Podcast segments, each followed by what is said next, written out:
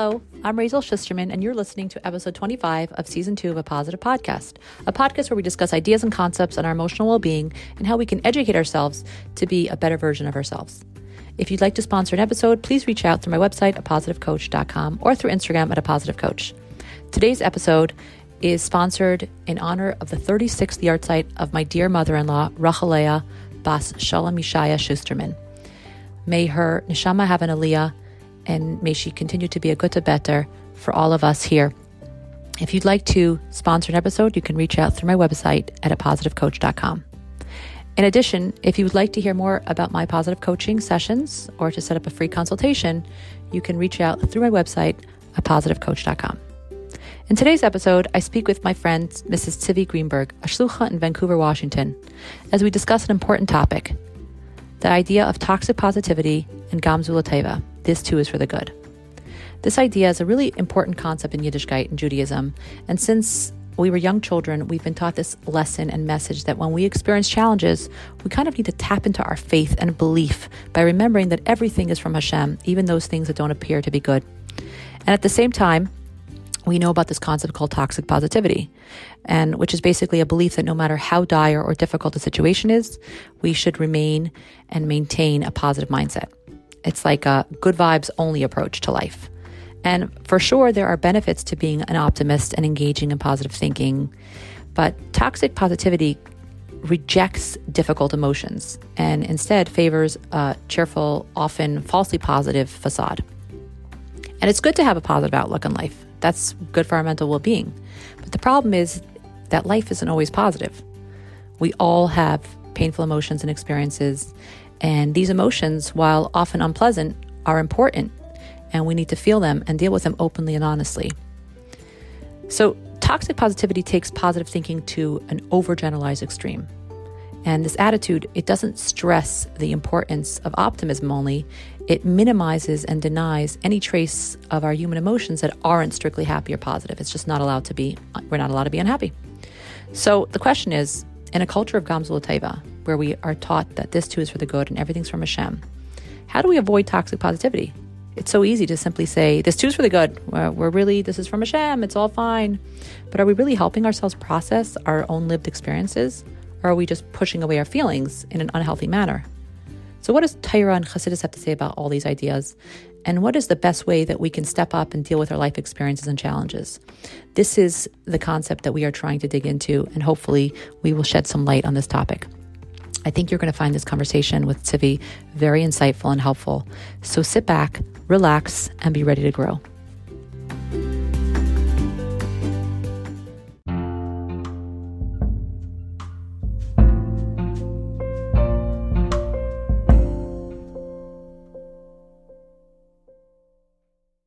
So, first of all, Tzivie, I'm so glad that you agreed to come on today, you know, to take this idea that we've been talking about between ourselves since our last podcast together and digging deeper into this idea and really, you know, kind of processing all of these thoughts, di- digesting them and making them our own. We know there's a concept in Judaism that talks about the idea of Gamzulatova. This too is for the good. And it's referencing the concept, the idea that everything that happens to us is from Hashem, which means it's ultimately good if it comes from Hashem. And even though it doesn't appear to be good. And today I want to dig deeper and discuss what this idea really means because how does one truly take this saying and apply it for themselves in challenging times? So let's start at the beginning. My first question is I'm not sure about you. I imagine for you as well, but I know for me that Gamzulatova this too is for the good is just the saying alone is triggering. What I mean is that even hearing that, hearing that expression, that saying, I feel triggered and a lot of emotions come up. Specifically, when I'm going through some challenging times, I think about why I should I should be thinking Gamzlatova. That's where I should be going naturally. So I guess my first question is, why do you think that just hearing the saying Gamzulatova, why do you think that is so triggering for me, for so many of us? You know, I wonder, I wonder if when you say, when you say the saying, like just hearing the saying, it's almost like today we've, we've, um, well, once upon a time were bumper stickers. Today we have memes for everything. And so I, I wonder if the hearing this, you know, when you see a meme that says God is good or think good thoughts and your feelings will follow, I'm wondering if it's the meme that's giving you a negative reaction.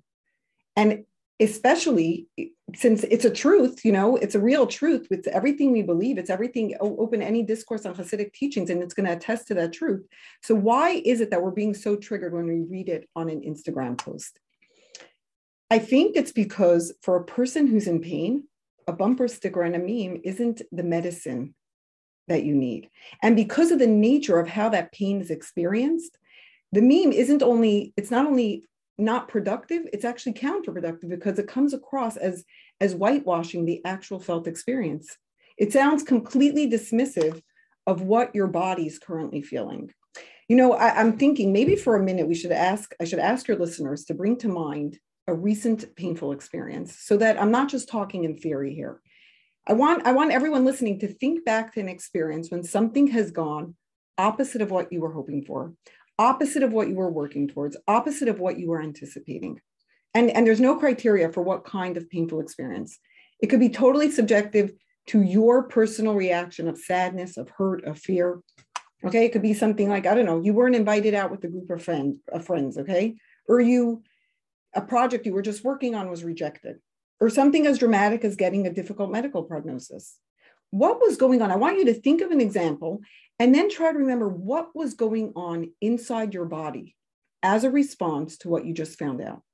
You just heard that your friends are at a party you weren't invited to. You just got a rejection letter. You just got a phone call from the doctor's office.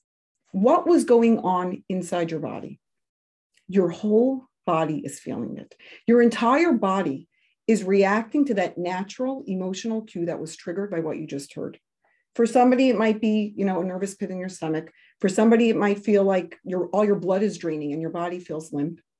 For some, it's instant tension in your back or in your neck, or a racing heart or a pounding head. You know, just like you have a physical sensation of pain when you touch something hot, you have an internal reaction of sadness when your hopes fall short, when you hear a scary medical diagnosis. There's this internal felt reaction of fear. There's no thought process involved in an emotional reaction. It's an internal felt cue to a specific stimulus. And everything that your body is feeling is this phys- these physiological reactions to that emotional cue.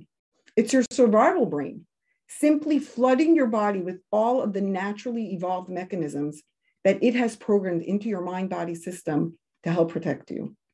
Now, I, should say parenthetically that only later does our thinking brain get involved. And that's when our feelings begin to develop. You know, when we attribute our thoughts and our beliefs to all those instinctive emotions. But let's, we'll talk a lot more about that later. Right now, what I want to emphasize is that if your whole body is having a physical reaction to those emotional cues, will a meme that says Gamzu Lataiva, this too is for the good, does it help? Will a meme that says that, will it help the pounding headache go away? Does it help that complete feeling of overwhelm dissipate? Does it lift away that intense anxiety that your body is currently experiencing? It doesn't. And so it triggers you because all you hear in that meme is, I don't see your pain. I don't see how limp your whole body is feeling now. I don't see your heart racing and your head pounding. You and your experience are not being seen. And so not only isn't the meme not serving to motivate you, but rather it feels like it's being very dismissive of what you're experiencing to the point that you're feeling invalidated. So yeah, it makes sense that you're feeling triggered. Now, now here's the thing. I keep saying that meme or that bumper sticker, and I mean that not only literally, I mean it really figuratively because Gamzu Taiva, like you said, it's this idea that everything Hashem does is good, and it's an integral and foundational part of our faith. You know, positivity, being positive, wearing these these rose-colored spectacles that allow us to assess every situation and every interaction with positivity it's all an integral part of the way we were raised to, to, to see. It's an integral ingredient of living. It's only toxic when it comes in the meme and the bumper sticker form, when we're shooting from the hip. It's when someone is trying to take a band aid and impose an external fix. But for a person to whom God's goodness is not perfectly obvious right now, external fixes don't work. Chassidus mont pnimius, and Chassidus demands for us to have an internalized process. Okay, that makes a lot of sense. And I I'm totally relating to that, and it's helping to validate my feelings here. because I know even hearing like these incredible people in Ukraine and how they're like just managing through this and you know thinking positively uh, and and and just you know doing what they have to do stepping up stepping into those roles I also kind of am triggered even by that a little bit but so so walk me through this if I'm in pain if I'm experiencing a really challenging or even a small challenging event you know, there's no hierarchy to pain, right? So, how does Gamzulatova work for me? How do I have an internalized process? Like, how am I able to, where am I supposed to be able to access this belief in a way that it's going to actually bring relief to this pain and this anxiety that I'm feeling, that I'm currently feeling, like you described, like in my belly? I feel it really like at the core, in my core. It's not, it's right. It's a, it's a feeling that it's a sensation you're having in your body. And so having this thought a thought process to rush it away isn't going to work so i think what i want to do i want to first delve a little deeper into what gamzula taiva means what is this jewish belief what does hasidus teach us about it and then once we have this fully developed thought process and our belief system is in place then i want to talk about how to access those thoughts when we're in a place from a place where our entire body is hyper aroused by this emotional reaction um, so I'll, I'll go in that order okay and there's a great story um, I remember hearing. Actually, I think I read it in, in the book Positivity Bias. Um, it's a good story. It's a, about a group of women from Nashei Chabad who were flying from a convention in Detroit. And in the Detroit airport, they're told that um, their flight's going to be delayed or maybe canceled because of a snowstorm. And they're distraught by this, you know, this news. So they immediately call the Rebbe's office to let the Rebbe know about this turn of events. And the secretary answers the phone and they ask him to please relay to the Rebbe that they're stuck in the airport. The secretary comes back and he says, the Rebbe doesn't know what stuck means. Right? Oh, so imagine that. They proceed then to explain, to define what stuck means. And the secretary interrupts them and he says, the Rebbe understands what stuck means, but he believes that a Jew is never stuck. You're delayed in the airport because clearly that's exactly where God needs you to be right now. And there's something for you to be doing, something for you to be accomplishing there. Now, essentially, with this mindset, the Rebbe was reframing for us. He was reframing for us every one of our detours, every one of our delays, all of our stuckness. He offered us this perspective shift on anything that we hadn't anticipated, anything in our life that we had been dealt that, that wasn't in our original game plan. The Rebbe was reminding us that this is all part of what the Baal Shem Tov meant when he taught the world the definition of Hashgacha Pratis. Now, I like this story because it takes all the complexity and all the profundity of Gamzula Taiva and it spells it out for us in very simple terms. Gamzula Taiva literally translates as this too is for good. Now, I called it profound and complex because essentially it's telling us that pain is good, loss is a, ble- a blessing, failure isn't, you know, just for growing pains or the, you know, the awful means that's going to be justified by a better ending, but rather failure in itself, the loss in itself, all these seemingly negative experiences, in the experience alone lies actual goodness. And that's a pretty complex belief to, to swallow. So let's explain it a little further, okay? We believe, a faithful Jew believes that God is a good God, and therefore everything that comes from him is good. To believe otherwise is to deny the oneness of Hashem. It would be not denying the premise of Hashgacha Pratis, that every swish of every blade of grass and every red light and every diagnosis is determined and overseen by God. And not just overseen, but it fits in directly with his ultimate vision of what he wants fulfilled in our universe, what he needs you to accomplish and what he needs you to experience in your lifetime. Now, we as humans, we have certain hopes and we have certain expectations that match our human sensibilities. So we don't always recognize everything as goodness, right? Pain is pain, pleasure is pleasure, and it's easy to recognize pleasure as something good, but hardly do we see pain as something good. But then, then you have, you know, let's take a very simple example of the pain of an exercise routine. It's painful, but with our more developed senses, we know that there's pleasure at the end of that routine. With our more developed senses, we know that there's goodness that comes sometimes from a painful effort, a sometimes painful effort. And we humans, we have this gift of hindsight, which allows us to update relevant information so that next time we are in a similarly painful situation, it feels a lot less difficult because we're already familiar with the pleasurable results that we're headed towards. So that's just on a simple level, on a way to understand how what initially doesn't look good or feel good, it can indeed end up being good. We could wrap our mind around that, right? But let's take it a little further, okay? What about what we humans call tragedy, tragic circumstances? Gamzula Taiva, really that too is good? You know, when we see blessings and goodness in our life, we naturally return to God, we thank Him. Because as people of faith, we recognize God is the source of our blessings. But in the Tanya, the Alter Rebbe explains how even when someone is experiencing hardships, that too is a blessing from God. Even when a person is experiencing what in his mind's eye looks like a tragedy. Not only is it a blessing, but according to Chassidus, it comes from an even higher source, from a, a closer place to God.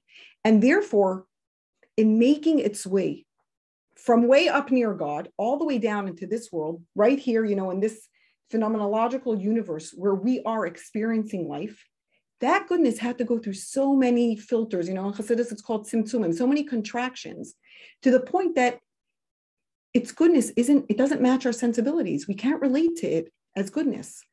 The best example I heard about this um, that could hopefully make this idea more relatable is, you know, take a five-year-old kid who's having a birthday party. Now imagine for a moment all the exciting gifts that he's hoping for. In his mind, the very best gift comes in really large boxes with very colorful wrapping. And when he, you know, excitedly is going to rip through the back packaging, he's going to find something big and shiny and noisy with a lot of buttons and flashing lights. That is the best kind of gift that a five-year-old's mind could come could hope for. Now, the five-year-old's grandfather's in town, and he's coming for a birth for the birthday too. And of course, he's going to also bring a gift. And he brings what he knows is the very best gift he could offer his grandchild. It's a small, it's unmarked, you know, it's not even colorful. It's a simple white envelope. And in it is a certificate for the $20 million trust fund that he opened up in this child's name. Okay. The child's going to be able to access it when he turns 18 years old. But that doesn't mean a thing to the five year old. Okay. As a matter of fact, it's totally disappointing to him. So when the grandfather hands this plain, boring white envelope to him, he's either going to react like a child, you know, the way a child does, and he's actually going to express that this is the dumbest gift I ever got. Or, you know, maybe if his parents trained him to be more polite, he's going to simply, you know, thrust it down on the table. He's going to feel dejected. He's going to feel dejected that clearly his grandfather doesn't love him enough to, you know, make the effort. And he'll go right back to playing with the loud and the noisy fire truck that his way more relatable, way more compassionate friends had bought him. Now, I'm assuming that the analogy is obvious enough, but we, I'll, I'll elaborate. We are that kid. We know what we like. We know what matches our idea of goodness. And frankly, that's what we ask for God. We see b'tayv hanira v'hanigla, like the Rebbe always used to say, we want goodness in an, that's obvious to our senses. But sometimes God gives it to us in the way that a generous grandfather did in a simple white envelope. It's $20 million. It's $20 million. It's coming from a place so close to God, from the higher source, the highest source of goodness. But to us, it feels painful and it feels sad and it feels difficult and it feels hard. But our faith in everything that we've been taught reminds us that it really is a $20 million trust fund. It's a blessing. And oh my goodness, what we'll be able to do with that when we grow up. I mean, you know, and that that that idea that that growing up alone fits in right here. Amazing things will no doubt come from the pain, but it takes a lot of growing to get to that to, to get to a place where it becomes clear and obvious.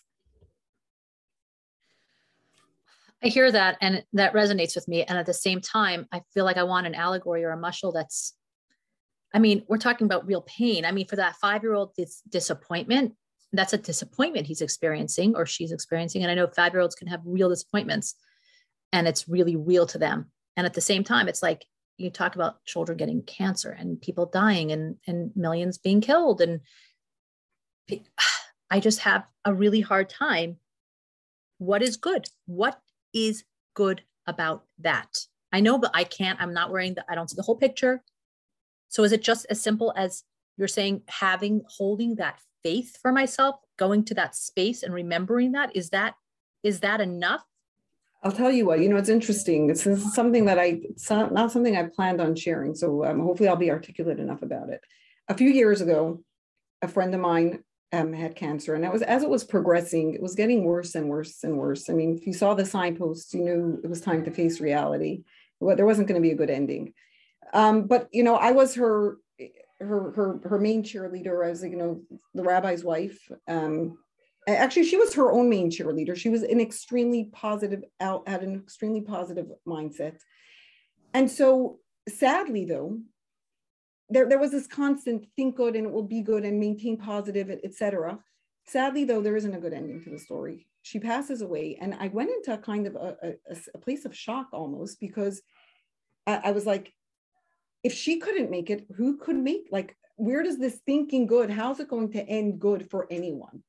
And I remember just days after, days after this, while I was still, you know, really in that that mourning process, um, I get a text from another friend who was, you know, this was a business text. She was saying, you know, she says to me, she says, pray for us. We're having a big meeting with Costco today. They, they have a product that they were hoping would get into Costco. And my instinctive reaction was, mm, God's going to do whatever he wants to do. My prayers, really? And I showed my husband the text and I expressed my dejection. I expressed my my space where I was just like, really, I should pray for you to you get into Costco. If God wants you to get into Costco, you're going to get into Costco. If God doesn't want you to get in, you're not going to get into Costco. And that's where I had a conversation with my husband, which was, this is the moment where we have to tap into that space of faith, where Gamzula Taiba, when we're able to internalize that, it's a reminder that even when a situation does not conclude with our desired outcome, we're able to feel perfectly confident, confident that this is good because it's the outcome that God had orchestrated. So it's very important that we take time and space in a place of calm when we're not dealing with a cancer diagnosis to learn Hasidus. You know, I first heard the term toxic positivity from Susan David. Okay. She has a book on, on emotional agility.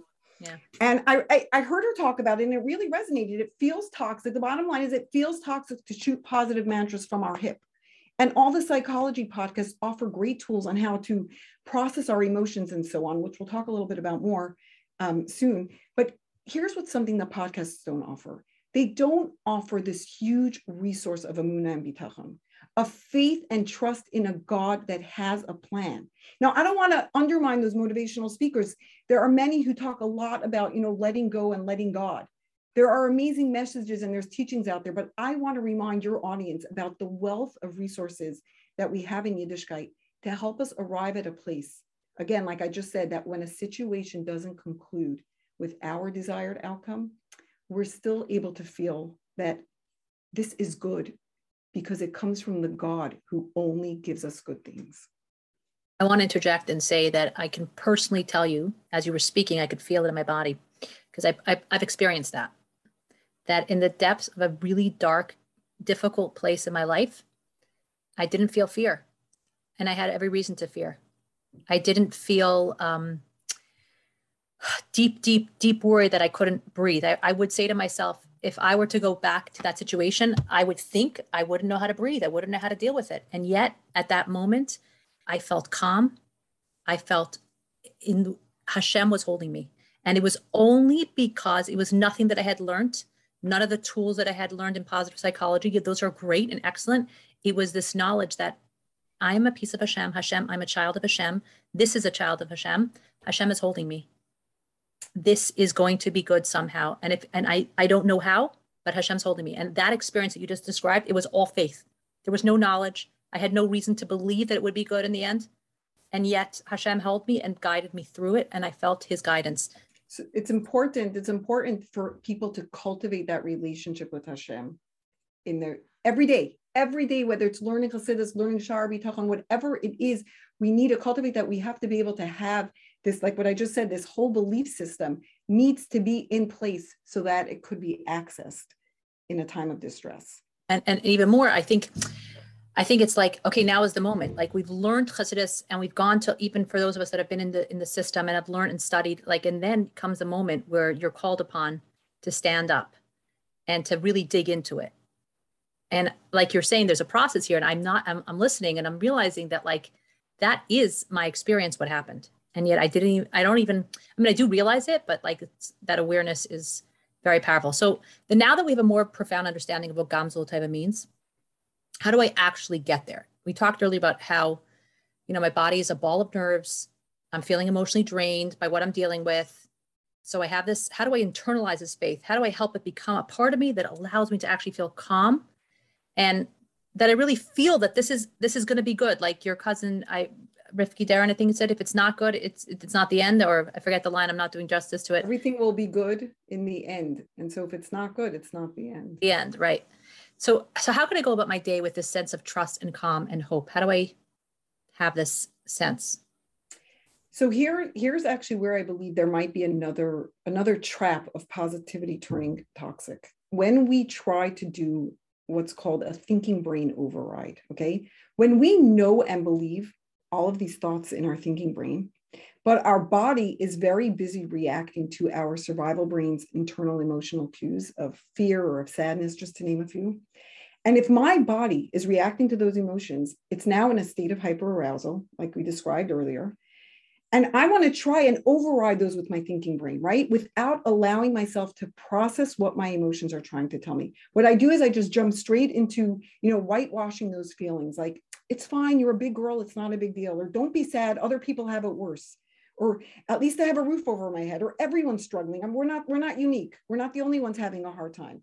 You know, there's even what we would call spiritual bypassing, where it's like Hashem's protecting us, quit the anxiety. Or worse, you know, I've heard everyone's watching. Put on your big boy pants. They know that you're a believer. You have to show them what faith looks like. We've we've we've all tried that. It's called thinking brain override and it doesn't work. Now, you might trick yourself into thinking it does, but your loved ones, your children, your spouse, your coworkers, all the people in your orbit, they're going to get the short end of it.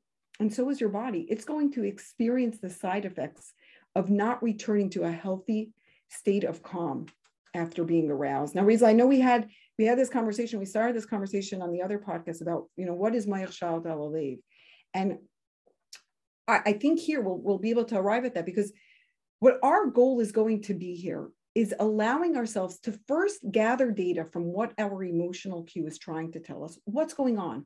Why is my head pounding? Why am I breaking into a sweat? Why is my heart racing? Why is my body feeling limp? Why am I having a hard time getting out of bed these past few mornings? You know, some people have a much easier time identifying what emotion they're dealing with, and others need to really take note of the physiological reactions that their body's having in order to realize that they are actually in the midst of dealing with a very intense emotion. Fear and sadness are very real emotions. They're here to protect us. Don't shut them out. Don't deny them their voice by using thinking brain override. You know, you're going to have a very you're, you're going to have to find a way to calm your nervous system, bring your heart rate back to normal, release the tension. You know, Rachel, maybe that could be a, a topic for another podcast. Find a somatic practitioner who could come and teach teach your audience some go-to rules like you know taking a deep breath or doing contact point exercise or tapping or going for a run or putting on music whatever it is to help your body return to a state of calm so that you can access your thinking brain so that you can access all the thoughts and all the beliefs that you know to be true so that you can access everything you know about Gamzula Taiva. This is this very well-known phrase from Tanya that tells us your mind needs to rule your heart it means that your nervous system is regulated, your body is calm, you have full access to your thinking brain and all of its executive functioning skills. Once your body is in a state of calm, then you can access your highest brain state. That's the only place where safety and connection and problem solving can actually take place. That's a place where all your beliefs and all your values reside. And so here's here's the important next step. You, you're in a high, you're hyper aroused you figure out a way that even if it's just temporary to calm yourself so you can access all your thoughts. And now we have to realize that emotions, like I mentioned before, emotions are these natural instinctive cues. Our feelings, though, we use a lot of people use feelings and emotions interchangeably. They are they are separate. Emotions are natural cues. Feelings are much more complex. Feelings are formed based on the thoughts and beliefs that we attribute to our emotions. So this is where we have the space. Okay, we have the space here now between the stimulus, that whatever it is that's setting off the emotional cue, and of how we are going to respond to that emotional cue. So uh, I'm, I'm probably saying a lot of words here. I'm, I'm going to use an example. Okay, let's say you're dealing with the emotion of fear. We could go in two opposite directions. Option number one is we allow that emotion of fear to turn into feelings of afraid and worried and nervous and uncertain and doubtful. And what I mean by allow, I mean we're allowing old thinking patterns and past negative experiences. Essentially, we're allowing old wiring to lend thoughts to our emotion of fear. But then we put a lot of energy into uh, denying those feelings because we know that it runs against everything we believe. I'm a faithful Jew, right? Why am I afraid? Why am I nervous? Why am I doubtful? And I don't give myself any time or space, any room at all to acknowledge or to process those feelings. I might even be ashamed of them. So I don't even give them ear space. Instead, I, I shut them out and I tell myself and I tell others, it's good, it's good, things are going to be good. But meanwhile, my body is hyper aroused to all those difficult feelings. So I'm losing sleep and I'm overeating or, or I'm undereating, whichever way works for you. You're feeling drained. I'm sweating. I'm, I'm, I'm sweating the small stuff. I'm lashing out at the people I love. In other words, I am in survival mode, but externally, I'm smiling or I'm attempting to assure everyone that it's going to be good. Now, alternatively, alternatively, this is the healthy way to do it. I sense that internal cue of fear. I recognize it for what it is. It's a natural cue that my survival brain is coming to, sending me to protect. We see it all over the Torah. How uh, Yaakov was afraid and Yosef was afraid and, and, and, and Esther was worried. We get, so it's a natural, it's just a natural reaction. I gather all the data it's providing me, and then I have a conversation with my thoughts and my belief system to help me arrive at a place where I can acknowledge and give space to that emotion of fear, to my body's natural subconscious cue, and at the same time, feel assured that God is in control and whatever happens is for the good. And that way, my response to fear is going to give birth to feelings of deeper trust, to stronger confidence in the outcome. Then, all those positive mantras that we share with others are going to come from an internally regulated place and from a real sense of everything that happens is for the good. Now, I, I want to stress, I want to stress, like I said before, it's important to build those wires of trust and faith in times of calm so that when we are dealing with a real strong emotion, once we calm our body down, we're able to access those thoughts. We need the thoughts there. We need a belief system in order to give birth to healthy feelings. If our belief system is everything's random, the world sucks, I have bad luck, oh no, it's going to be another bad day, then that's the thoughts that are going to be attributed to your emotions. And those are the feelings of anxiety and, and, and doubtfulness and uncertainty are going to come about. So we need to build those that that core belief and trust.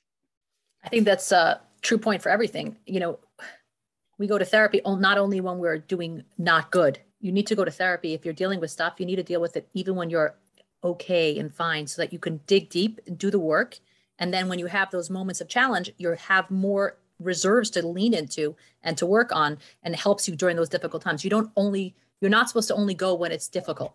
And it's the same idea i find with um you know exercise or, or gym. Like you don't just go when you want to oh i just want to go when i'm trying to get into a dress for the wedding right? We have to do it for our mental for our health emotional well-being for our, all the time so that it's like kind not all the time but when we can so that we have like this level of constant um, so so so what i'm hearing you say is that if we're tapping into our connection and times of where we're good it'll help us for those times that are difficult my question is is you mentioned something about um and i have a question on that it doesn't mean that when we are dealing with something and something is told to us let's say our children for example we want to show a certain we want to present ourselves a certain way around our children. And something happens with one of our children, and it brings up very difficult emotions in us. And so I want to stay regulated. So, you know, on the outside, I may look calm and peaceful, but inside there may be a war raging. That's not considered Mayach Shalat Alev. A, that's a great question. I'm glad you brought it up there's a time and a place for everything. Sometimes we have to literally shut down. You know, the, the Tanya talks about it in, in regards to guilt and shame, or, or maybe it's just guilt. The Tanya talks about it and it says if feelings of guilt are going to pop up while you're davening or while you're at work, it's misplaced. Set it aside right now, just push it out of your mind. Set aside a specific time when you could focus on it. So when you're having this internal battle inside of you and your kid just walked in the door, it's not the time and place to, you know, reckon with your belief system, et cetera. Right now, you just have to put on, put on, present yourself as, as calm. And later on, deal with that emotion, process it, understand, gather data from it. At the same time, I will say that sometimes even when you're trying that to put that show on you're putting this blockage between you know your mind is right now you're, you're pushing it out with both of your hands and you're staying calm but it's it's showing up somehow. It's, you're you're being agitated you're speaking you think you're speaking with love. Like my kids say it was like no ma you weren't yelling but you were using a certain tone of voice. Uh, in other words they hear they hear exactly what's going on. I'm, I'm not yelling at them but they see my face they, they see my expression. And so they feel yelled at. And so it's okay to sometimes say to your kid you know I'm feeling really upset right now about what just happened. I need to take a moment to calm myself down before we have this conversation. Because you're modeling for them that that exact behavior instead of telling them, "Oh, when you're stressed, take time to here you are actually modeling the behavior for them by saying, "I need to take some time." And I'm going to go to the other room and I'm going to breathe a little bit. I'm going to come back when I'm ready and let's let's try again. And I think yeah. that alone is is is a powerful teaching moment right there by modeling that behavior. Yes, our, our kids learn how to regulate themselves by mirroring the way adults regulate themselves. So you know, it's I, I, actually it's interesting you bring this up because there is an idea, you know, a, a chassid a chassid machtan sviva. I don't know, something in the Hayyim. I won't say it in Yiddish because I'm messing it up. But a chassid, we are responsible for the sviva that we create, the atmosphere, the vibe, and I think that's especially true as mothers. You know, our um, our perspective, the way we present ourselves, the way we react to situation, is that the whole family is going to pick up on that, and so we do carry this responsibility of like the situation looks dire. If i'm not being positive about it who is going to be? And so we we we allow ourselves then to possibly slip into that place of putting on throwing out those positive mantras but it's a reminder again that yes you are you really are responsible for the vibe in the family. So do it in a way that you're processing, that you're internalizing, so that when you speak positive, your whole family actually picks up on an authentic message of positivity, not just on a, oh my God, my mother's a nervous wreck, but yeah, we're thanking God for our blessings. Really? You have to internalize that gratitude. You have to internalize that that You have to internalize it so that the words coming out of your mouth are as authentic as they as they should be. So fake it till you make it is um is that toxic positivity or is that fake it till you make it is a is a is a quick fix when that moment you don't have time right now where but then it it's definitely needs to be internalized so so it could be it can start off like for example you could put music on in your house and you're feeling and you're going to dance it out with your kids you you're processing it somehow mm-hmm. your mm-hmm. own way there's there's you might start off faking but there you're putting yourself into it you're processing it somehow and processing for each person can look different it's not going to be the same it's going to have that component component of of regulating yourself and breathing and getting to a space that you can actually say this is good but it, it you have to first regulate. Okay so i think so what is the role that i should play as a friend or as a sister or as a parent when someone is confiding in me about their str- what they're struggling with right? On one hand i want to make sure that i'm allowing them to feel their feelings but that i'm also in the position i want to also at the same time i can be that person in that position to help them move them along to a more positive space and so how do those two kind of you know go together where do we remind them of Gamzul Taiva without coming off as sounding toxic and toxic positivity? So I mean it's true. We all we all want to be that person who could quickly come and brush, you know, a silver lining on everyone's problems, especially on the problems of the people that we love. You know, it's this natural instinct. We see someone in pain, they're sitting in a dark room, and we can't just turn the light on because we don't have the power over the situation. We cannot make their problems go away.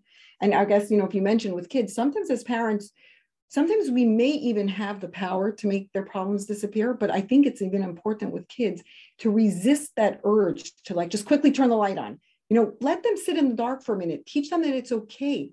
Turning the light on is, is immediately teaches them that it's not okay to sit with difficult emotions and and you know run away from it as fast as we can. So even with the kid it's okay to just sit with them and help them process what they're feeling and then say you know what?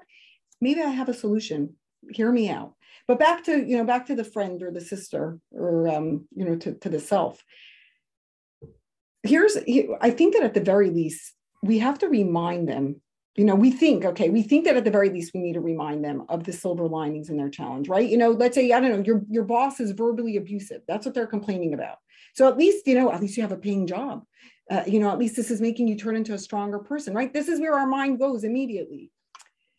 That's what we instinctively want to do but now we know that it's just coming across as toxic to them. It's not helping. So do we just let them sit in that kvetch? Like, you know, I'm their best friend. Is my job to just let them sit and kvetch?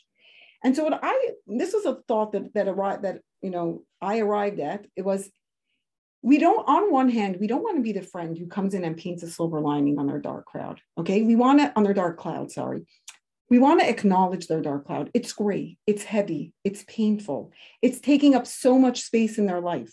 But our job is to remind them that they are not the cloud. They're the big blue sky. And right now they're holding the cloud, but they're just holding it. They're holding that difficult emotion. It's so big and it's so gray to the point that it's it's literally blocking their view of everything else. But they're not the cloud. They're not the emotion. Clouds always move on. You don't stay in that space forever. The cloud's soon going to feel lighter and it's going to take up less space. And you know, while we're on the cloud analogy, I'll add that clouds bring rain, and rain in Yiddishkeit is a siman bracha right? So, you know, uh, by the way, don't only do this for a friend, don't only do this for your sister. This is something we have to do for ourselves as well. We cannot whitewash our own emotions. Don't ever tell yourself, oh, at least you have a roof over your head. It's not, don't be sad. The other person's situation is sadder. You have to talk to yourself the way you would talk to a friend. And, and you know the truth is that while we're on this topic, it's it's connected, but you know it, should you know, it's a separate but connected topic that if you don't allow yourself to acknowledge and process your own feelings, it's going to be much harder to show empathy and compassion to others who are experiencing difficult emotions. If you are hardwired to react by shutting down, if your hardwired reaction to a difficult emotion is going to be to shut it down, to deny it space from being processed, if your hardwired reaction is going to be to quickly turn the light on and turn away from that less comfortable emotion, that's what you're going to be naturally inclined to do to everyone else's emotions. So I think that it's, it's so not- true. That is so true. I think that it for me personally, that is the reason why I struggle so much with my children sharing their challenges. It's like just push it away. Don't go there. Don't go there. You don't have to go there. And it's like because it's hard for me. It's hard for me to feel my difficult emotions. I'd rather just avoid it. And if you trained your whole life to put your big girl pants on, skirt, if you trained your whole life to just you know suck it up it's going to be fine. Uh, you know if you you're crying i'll give you something to cry about. If that was the way you're you were you know trained to channel your emotions or to block your emotions then you know it's like uh, you see somebody else in their self-centered space and it's like get over it. I worked my whole life to put my pain away. And you're going to be kvetching about i don't know you're homesick but I lost I lost my mother when I was a kid, God forbid. And and I grew grew I grew up so quickly from that. And everybody said, "Wow, what a big girl! Look how amazing she's doing." And now I'm supposed to have sympathy for your homesickness. It, it's it's literally impossible. Be, we become yes. so by blocking our own emotions, we desensitize ourselves from. Was it as to, simple as the fact that because I'm able to allow myself, and like we said, it's I just want to go back for a second. So if I'm processing and allowing myself to feel sadness and process it, how long is that period? Like what like get, let's go into that a little bit more. Like what does that really look like? How much is too much? Um where does that begin and end? Like give you me know, it's, more... a, it's an excellent question and I I can't I'm I'm not a um I, I'm not a professional enough to to um, be able to answer that question. I do remember reading though how a person who has learned how to process their emotions could take as quick as 90 seconds. It's not a four day, it doesn't have to be a four day experience, but that's somebody who really knows how to access, you know, feel the sensations in their body, knows how to release them, knows how to acknowledge. It's not, you know, it's not a quick fix for everybody. For some people, it, again, I don't think there's a, I don't think there's a recipe, and I don't think there's either. You don't either have to put requirements on it. Sitting with an emotion though doesn't mean um, not doing the correct action in other words, sometimes you're feeling a certain something, but you still follow your values. Your emotions don't You'll do what you have to do. Your emotions aren't here to guide you. They're here to provide data. Your values guide you. Your belief guides you. Your thought guides you. When you're angry at God, you can feel angry at God, but you still have to do all the things that you're obligated to do in your relationship with him. When you're mad at your spouse, you're having a very strong emotional reaction to something they did. It doesn't mean that you know eh, eh, now I'm I'm I'm, I'm going to lock the door and not let him in the house anymore. There's or your child. Like there are certain things that we still we need to be guided by our values, but our emotions are here to provide data for us. I think that's that is right there. What you just described is the biggest struggle, is that when we're feeling that emotion, and we know that we need to continue doing what we have to do, it's not just about putting one foot in front of the other and doing it. It's about acknowledging the feeling, saying hello to it, inviting it to sit down next to us in the chair, looking at it. It's not a it's a feeling, it's an emotion and it comes and the way I describe it is like waves. Um because it comes and it goes and like I almost imagine myself on like a surfboard like I'm surfing the waves like I'm wrapping my body around that surfboard and I'm I'm riding the wave and sometimes it's a fun ride and sometimes it's a really not fun ride um, i think that it's, it's key to know that you are not the emotion you're just holding it. And and they come and they go. They're they're dynamic they're fluid they don't stay forever. I, I mean like even this this is you know again maybe i'm going a little off topic here but i was just teaching a course on um, you know the journey of the soul. It's like it's about death and all that. And it's interesting to note that in in um, when somebody passes away, those first few hours from when you hear that tragic news until the body is buried, you're not you have zero obligations in Yiddishkeit. In other words, the Torah recognizes there is such emotions that are so intense at that point that it doesn't even ask you to say a bracha. There's you do not need to act. You can literally just sit in that emotion in the fullest sense. But then you have to move on. Then you have to put your foot forward and you have Shiva. You have those seven days of processing, which again, there's so many, we are not engaging in the real world. And then you're asked to move on from there to those 30 days of Shleishim, where you have a lot more engagement in the real world, but there's still parts of mourning. In other words, those emotions are real. They need to be acknowledged. They need to be processed. Um, you could do a whole nother podcast about, um, you know, the negative side effects, not only on, um, you know, psychologically, but physiologically on the, our, our body of what repressed emotions um, can do to us. Can do to us. So, yeah, well, so many great ideas for podcasts here, Tzivie. I appreciate I know, it. Wow, I just but so so there's so I just want to like summarize, okay? Like I want to take this and and really just internalize this a little bit. So if I asked you, Tzivie, okay, in short, what is Gamzula Taiva? How is Gamzula Taiva not toxic positivity? When it's in it, Gamzula Taiva means that everything that God does is for the good. And I'm going to encourage everybody listening is to, to dedicate and invest time to internalizing those thoughts through learning. That's, I mean, that to me, that's the only way. You have to really learn Chassidus and build a relationship, a loving relationship with God. Because when you know that somebody loves you, a child who feels who has a moment of um, of doubt if he knows a parent loves them he can immediately move back into that place of confidence that obviously and my, my mother packed this for me obviously she didn't mean to pack me a spoiled lunch or or even within a relationship with a husband and wife when there's love even when there's a moment of, of uh, a rupture you can always come back to that and probably then there's a higher level though you need a logical um, understanding of the way god runs the universe there's a plan move back into that space of there's a plan here. Obviously, this didn't happen randomly. There's no nothing happens by arbitrary happenstance. Knowing that everything that happens for a reason. Sorry, I'm not summing it up. I'm, I'm going on onto a whole different topic. um, Great.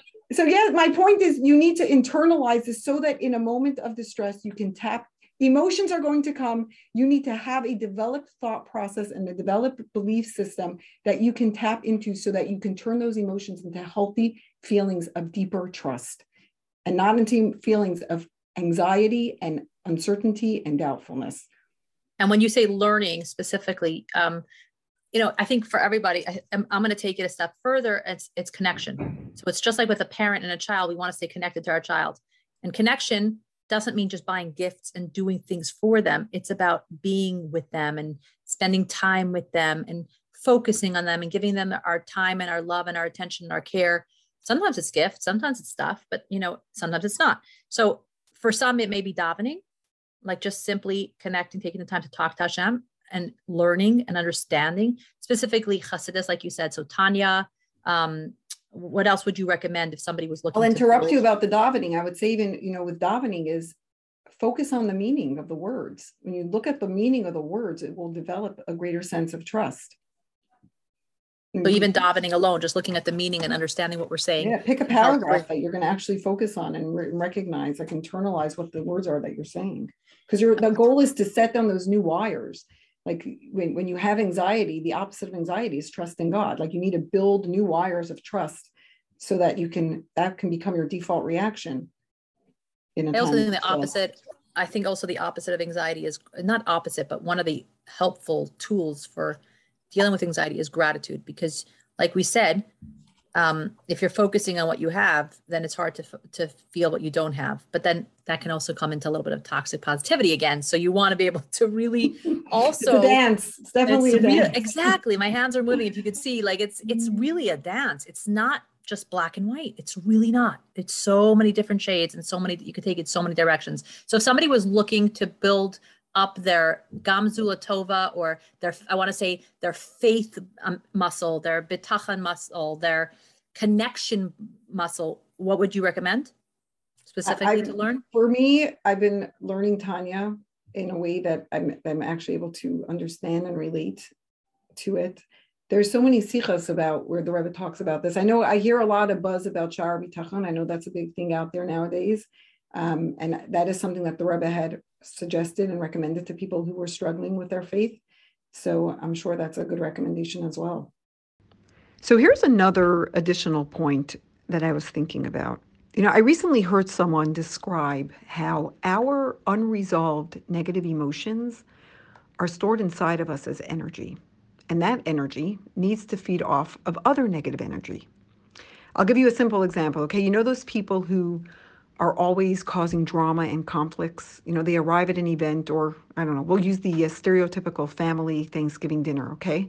They come and they cause conflicts and they cause issues. Why? They aren't bad people. They simply have so much unresolved negativity inside their hearts. And that energy wants to feed off of the negative stuff. So they push everyone's buttons until they get the negative drama that they're hoping for. And then all their stored negative emotions now have a feeding ground. Now, in case it isn't obvious, it, this is obviously totally a subconscious process. No one who does this is consciously aware of why they're stirring the pot and being all dramatic. But here's how I see this apply to our topic here. When we hear bad or tragic news, what might be happening is that our stored and unresolved negative emotions are immediately attracted to the painful parts of that story. It's almost like that energy grabs on to the story as confirmation bias that, you know, it is indeed a dark world and oi, bad things do happen to good people and I nebach, good people are suffering once again.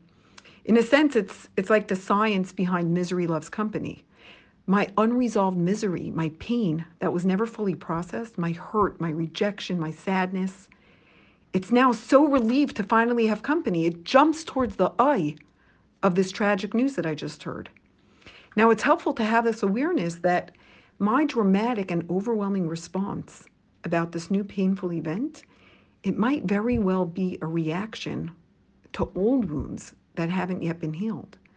So, in order to get to a place where we can indeed respond with an internalized and an integrated Gamzula Taiva reaction, you know, where we aren't just doing what I like to call spiritual overriding, you know, using a catchphrase to, to push away internal pain.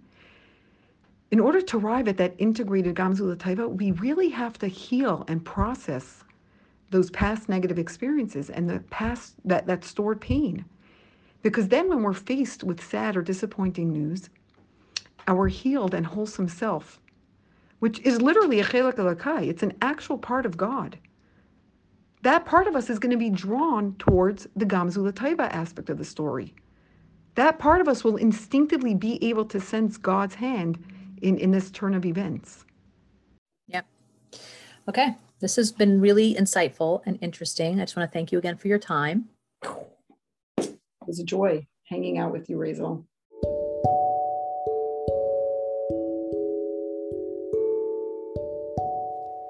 So I think that at this point, we all have a deeper understanding of what Gam Zu Litovah means. This too is for the good. And that it all begins with regulating ourselves, feeling our feelings, processing our feelings, and digging deeper into our faith and exercising our faith, our faith muscle so that we can tap into that energy in times of challenge. You know, one of the things that I'm really taking away from today's podcast is this idea that when we don't allow ourselves to process and acknowledge our own feelings, it's almost impossible to then make space and show empathy and be able to show up for our loved ones in a real way. So, as we are now in this month of Nisan, the month of redemption, I think that this idea is one of the true meanings of being a free person, that we're truly free to process our emotions and feelings and realize that these feelings and emotions are just signposts. They're messages telling us what we need to know, giving us data. And then we need to gather this information, process it, and then we just need to get up and do the hard work and show up and be the people we need to be. But it's not always easy. So, my blessing for each and every one of us is that we may we all be able to tap into this idea, build up our bitachon, our faith muscle, do that what we need to do. And remember, like any muscle that we're trying to build up, practice, practice, practice. Practice makes better. We keep on doing this activity, and every time we do that, we rewire our brain to actually start to go there naturally. So, thank you for listening today, and I wish each and every one of us a kosher and freilich and Pesach, a kosher and happy Pesach, and may we truly experience, each of us in our own way, our own personal redemption from whatever is holding us back. Thank you for listening.